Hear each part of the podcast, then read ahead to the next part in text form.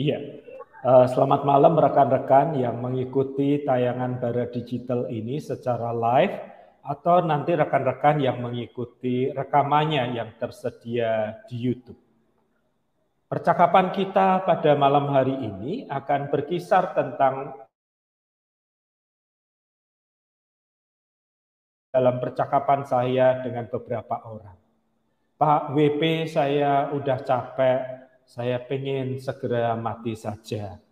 Saya tidak punya rencana untuk bunuh diri, tapi benar kalau bisa besok Tuhan sudah panggil saya, maka saya lebih gembira saya lelah Pak, saya capek Pak, saya nggak tahu apa yang harus saya lakukan atau perbuat.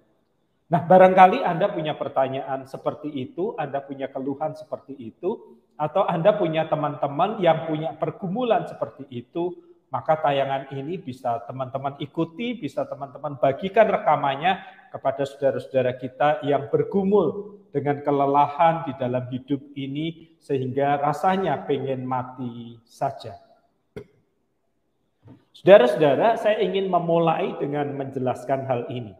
Setiap orang ketika hidup dia punya harapan. Harapan itu, keinginan yang ingin diwujudkan itu adalah bahan bakar kehidupan. Jadi orang kalau tidak punya harapan, ya hidupnya nggak ke mana-mana. Nah orang itu pasti punya harapan. Uh, saya ingin melihat anak saya berhasil, saya ingin bisnis saya berhasil, saya ingin kesehatan saya baik, saya ingin keluarga saya mesra, saya ingin Tuhan memberkati saya secara finansial. Itu harapan. Harapan itulah yang membuat kita hidup. Tetapi saudara-saudara, selain harapan, mata kita ini juga harus menghadapi kenyataan kenyataan itu apa yang terjadi pada saat ini. Jadi sekarang dengarkan baik-baik, kita punya harapan, kita punya kenyataan. Nah, kekecewaan di dalam hidup adalah jarak antara harapan dan kenyataan. Ketika harapannya tinggi, anak saya sehat, Pak, ternyata anaknya sakit. Ada jarak muncul kekecewaan. Saya berharap kondisi keuangan saya prima, Pak. Nyatanya bisnis gagal. Kenyataannya tidak demikian. Maka jarak antara harapan dan kenyataan adalah ruang yang bernama kekecewaan. Dan semakin kita menjalani kehidupan ini, kita harus berurusan dengan banyak hal yang sebenarnya mengecewakan. Karena kita tidak mungkin hidup tanpa harapan. Kalau orang hidup tanpa harapan, maka hidupnya nggak akan ke mana-mana. Saudara-saudara, itu sebabnya sebagian orang menolak untuk melihat kenyataan.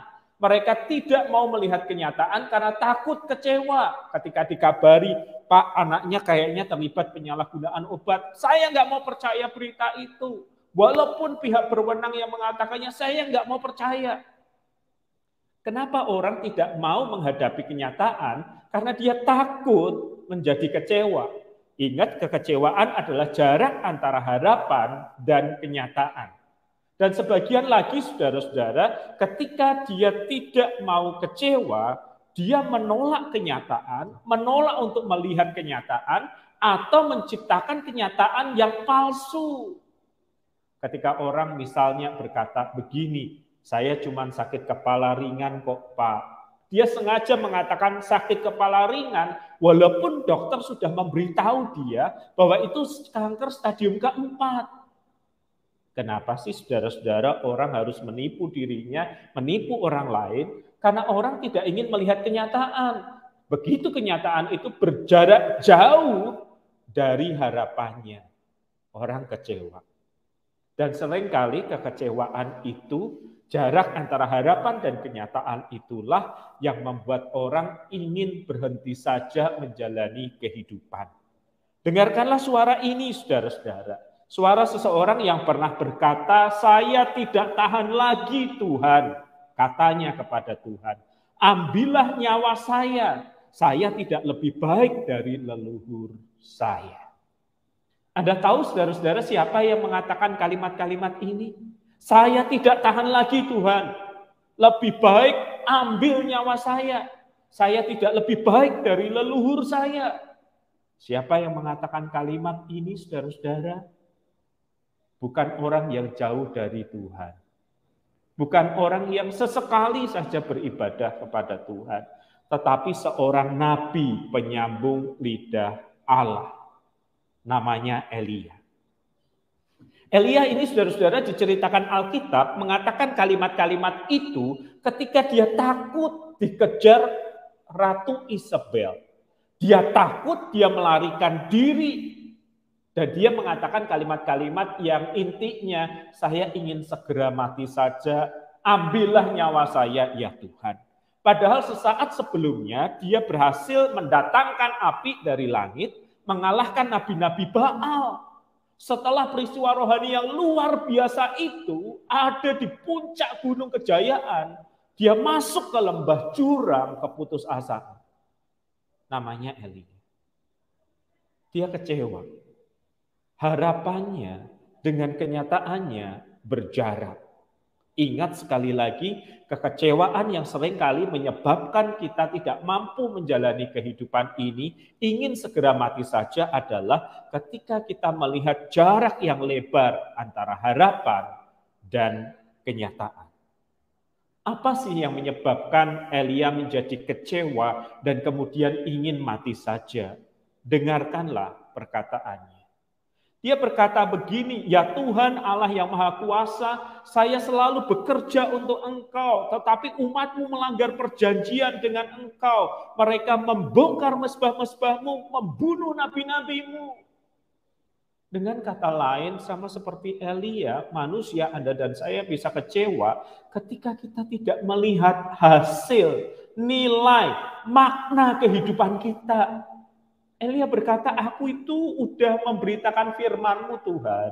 Aku itu sudah memberitakan kehendakmu. Tetapi umat ini memberontak melawan engkau. Ketika kita tidak melihat hasil dari kehidupan kita, nilai atau makna hidup kita, kita kecewa. Tuhan aku ini sudah olahraga loh, kok kena penyakit yang serius. Tuhan aku ini sudah mencari kehendakmu loh, menata prospek bisnis saya dengan hati-hati loh, kok masih saja mengalami kerugian. Tuhan aku ini sudah mendidik anakku dengan susah payah loh, kok kelakuannya menyesakkan, menyakitkan hati.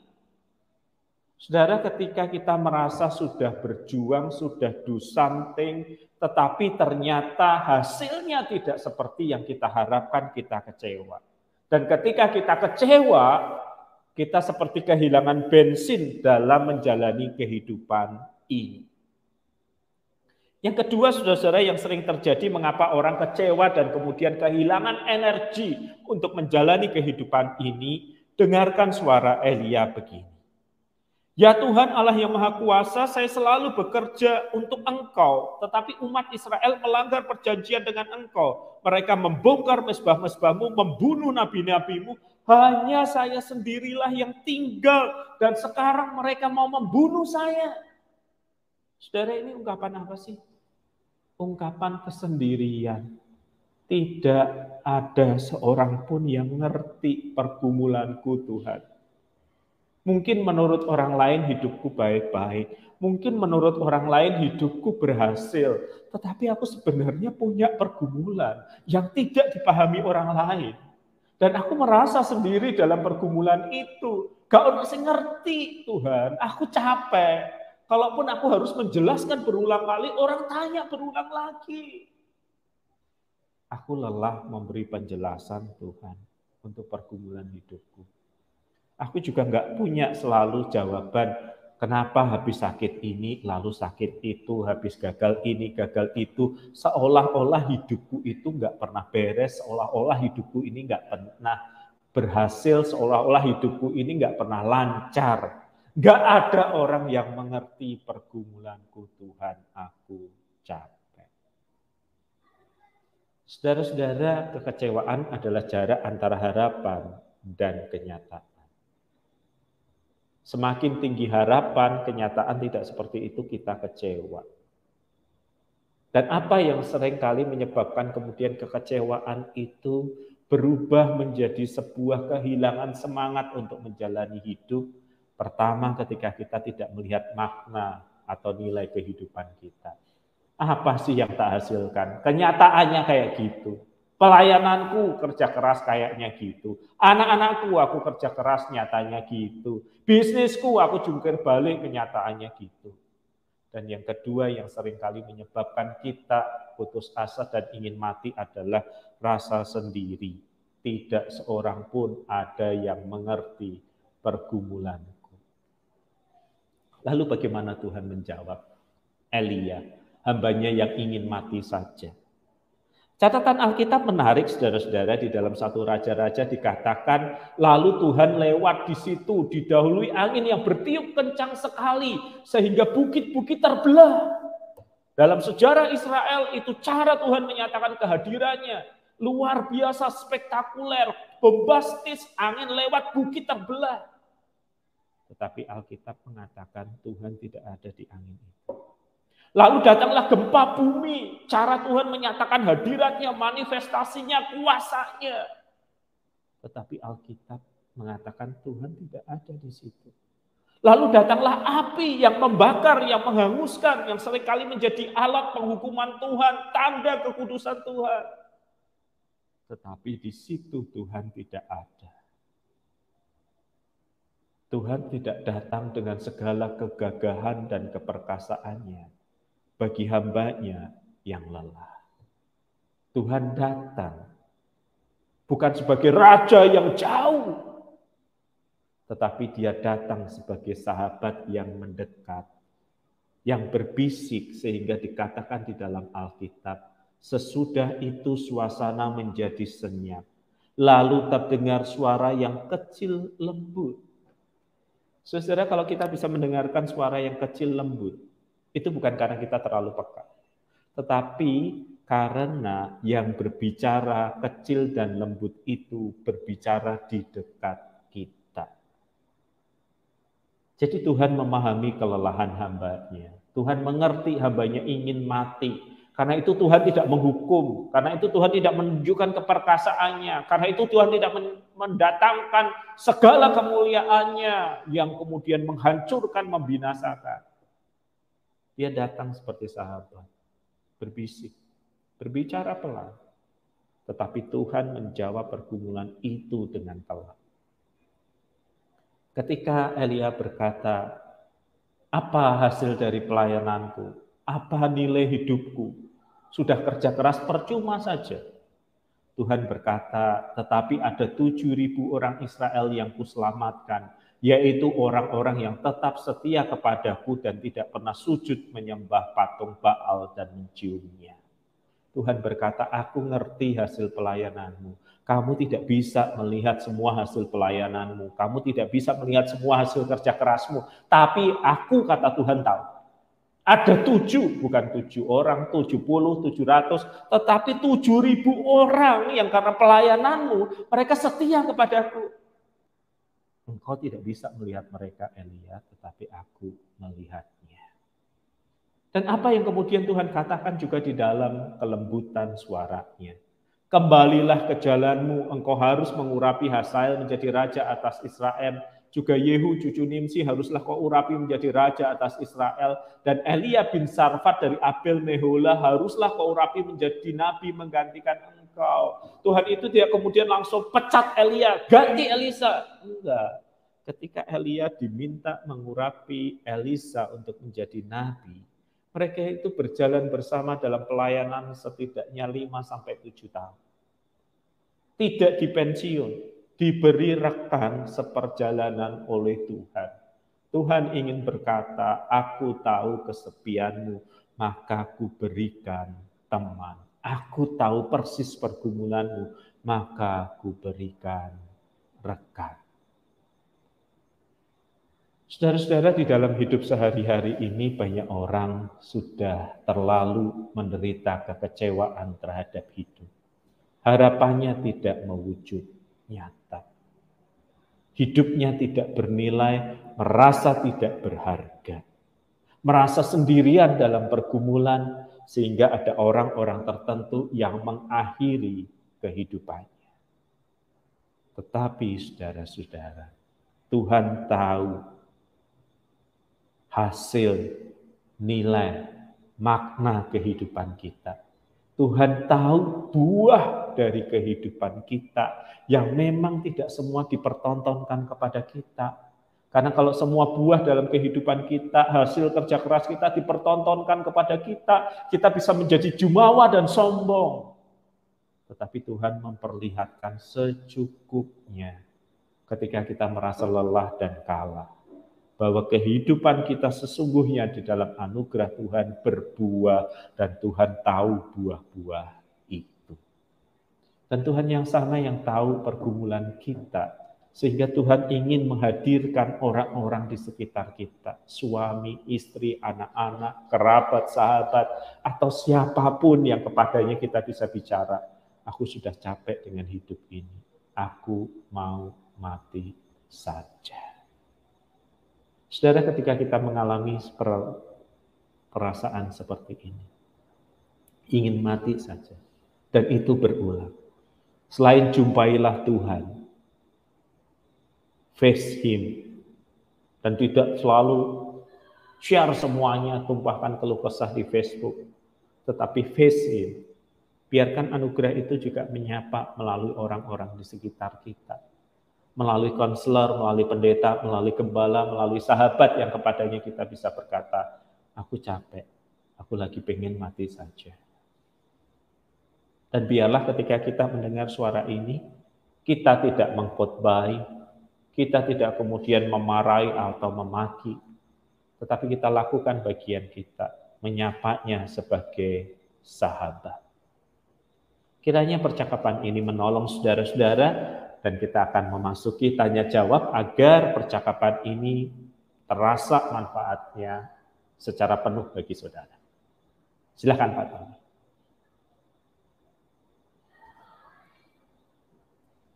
Ya, baik. Saya pastikan suara saya jelas, Pendeta Elis uh, Wahyu. Ya. Ya, puji Tuhan Pak. Uh, berkaitan dengan mengapa saya merasa ingin segera mati saja Pak.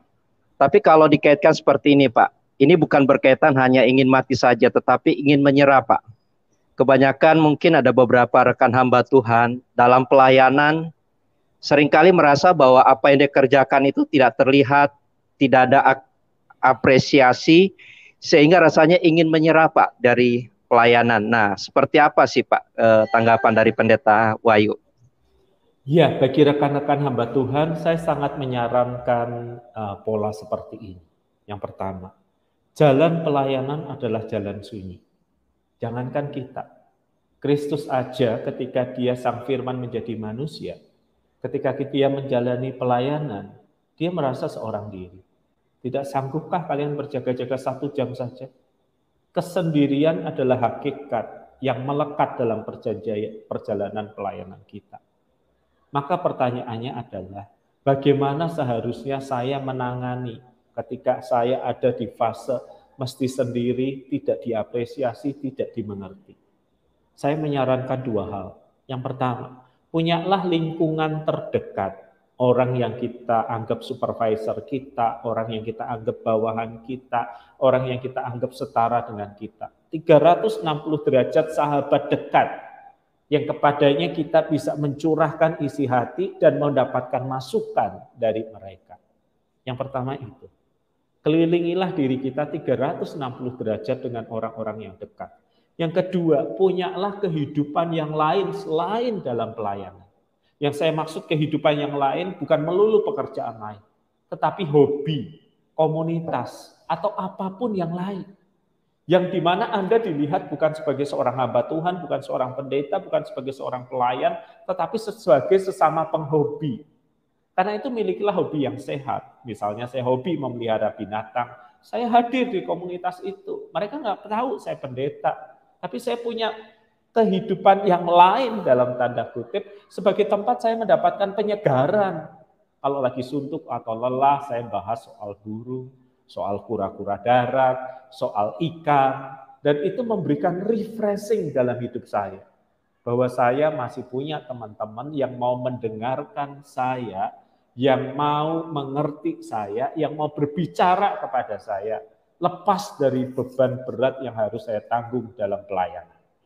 Jadi ketika rekan-rekan merasa ingin lelah, ingin menyerah dalam pelayanan, ingat satu hal ini Jalan pelayanan adalah jalan kesendirian. Kita pasti menghadapinya.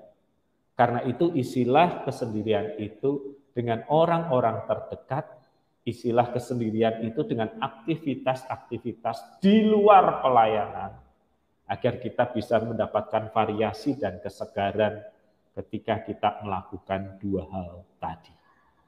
Silakan Pak. Uh, terima kasih sangat menjawab Pak uh, akan hal ini. Ada pertanyaan seperti ini Pak. Pendeta Wayu, ketika kita menemui orang yang sedang stres, kadang-kadang dia menyampaikan saya ingin mati saja Pak. Saya nggak kuat.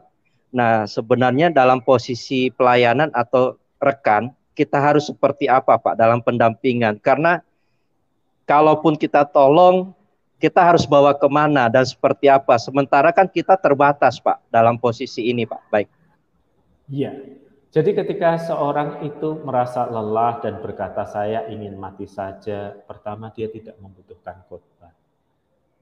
Kedua dia tidak membutuhkan motivasi. Yang ketiga yang dia butuhkan adalah dimengerti, dipahami. Jadi kuncilah mulut kita pertajam pendengaran kita, sehingga kita bisa menggali keluar mengapanya.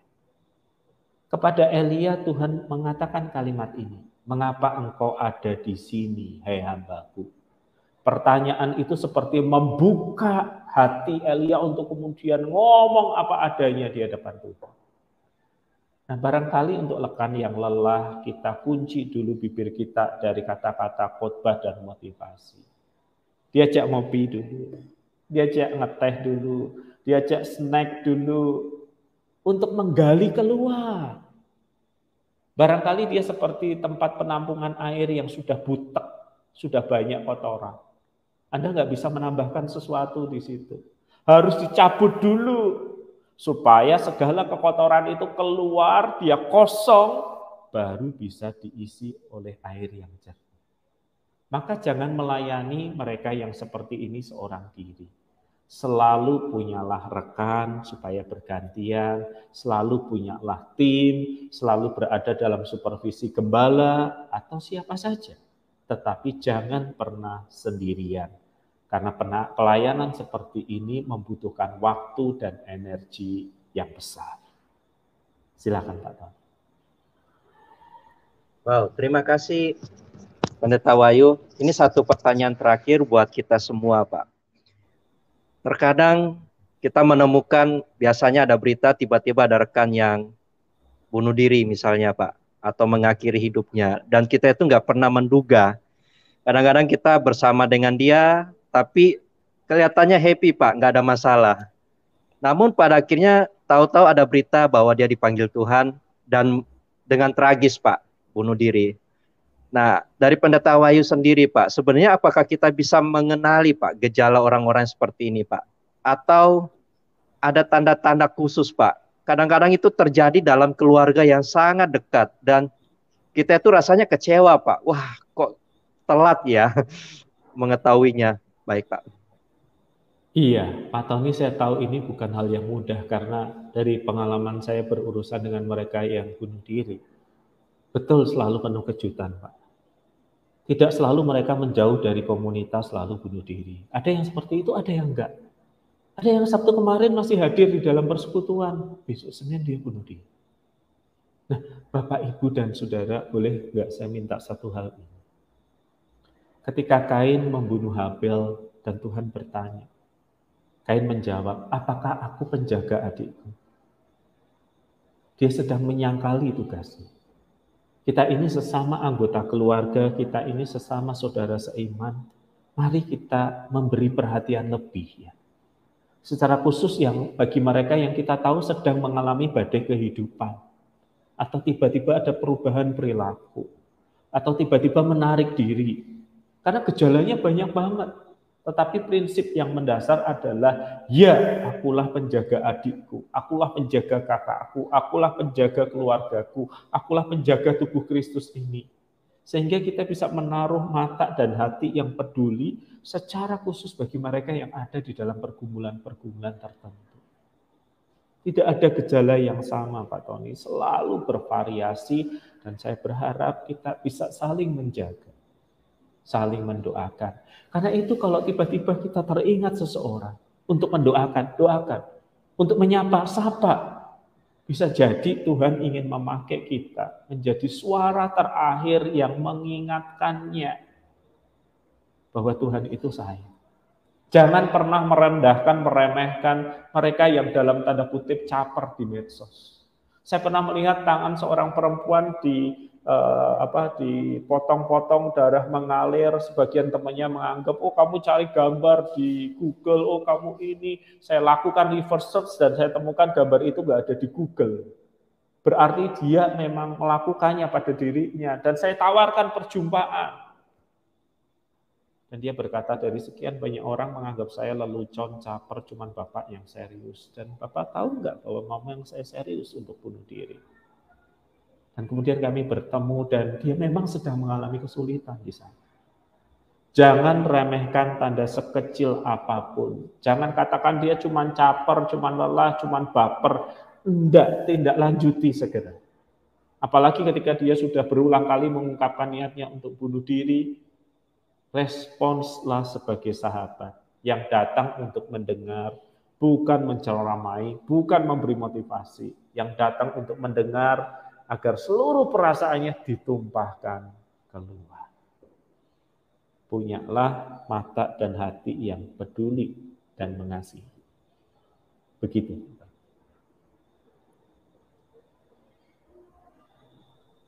Wow, terima kasih Pendeta Wayu ini satu hal yang sangat memberkati kita semua Pak. Seperti biasa di akhir mungkin ada statement closing Pak sebelum menutup dalam doa. Yang pertama, kekecewaan itu wajar karena kita masih selalu punya harapan. Kenyataan tidak selalu sesuai harapan. Yang kedua, dalam kecewa, face him. Temuilah dia. Jangan terlalu banyak sharing di Facebook respons orang bisa jadi lebih mengecewakan kita. Dan yang ketiga, apa pun bagaimanapun kondisi kita saat ini, orang lain boleh mengatakan sampah, gagal, rusak. Tuhan itu sayang kepada Anda. Begitu sayangnya sehingga sang putra diberikan bagi Anda. Lihat salib itu. Dia datang bukan dengan segala kemegahannya, dia datang untuk berkata, aku tahu perasaanmu waktu dikhianati. Aku tahu perasaanmu waktu hancur harapan. Aku tahu perasaanmu waktu engkau merasa sendiri. Aku menyertaimu. Apa pun kondisi. Demikian. Baik, kami persilakan hambanya untuk menolong kita dalam doa, Pak. Tuhan Yesus, kami berdoa bagi setiap orang yang merasa gagal, merasa bersalah, merasa berdosa. Biarlah kami datang kepadamu apa adanya kami. Dan jika engkau mengarunia kami sahabat, biarlah kami tumpahkan semua pada sahabat, teman seperjalanan, agar kami merasakan anugerah datang yang dari atas dan juga dari samping dari rekan-rekan seiman kami. Tolonglah kami, ya Tuhan Yesus, besertalah dengan kami ketika kami letih, lesu, dan berbeban berat. Amin.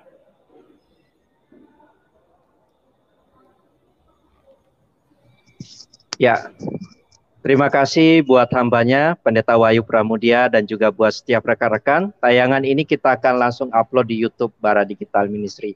Bersama saya dengan Bu Astoni dan segenap tim, Sekali lagi thank you dan kita akan berjumpa esok hari jam 7 malam. Tuhan Yesus Kristus memberkati kita semua. Amin.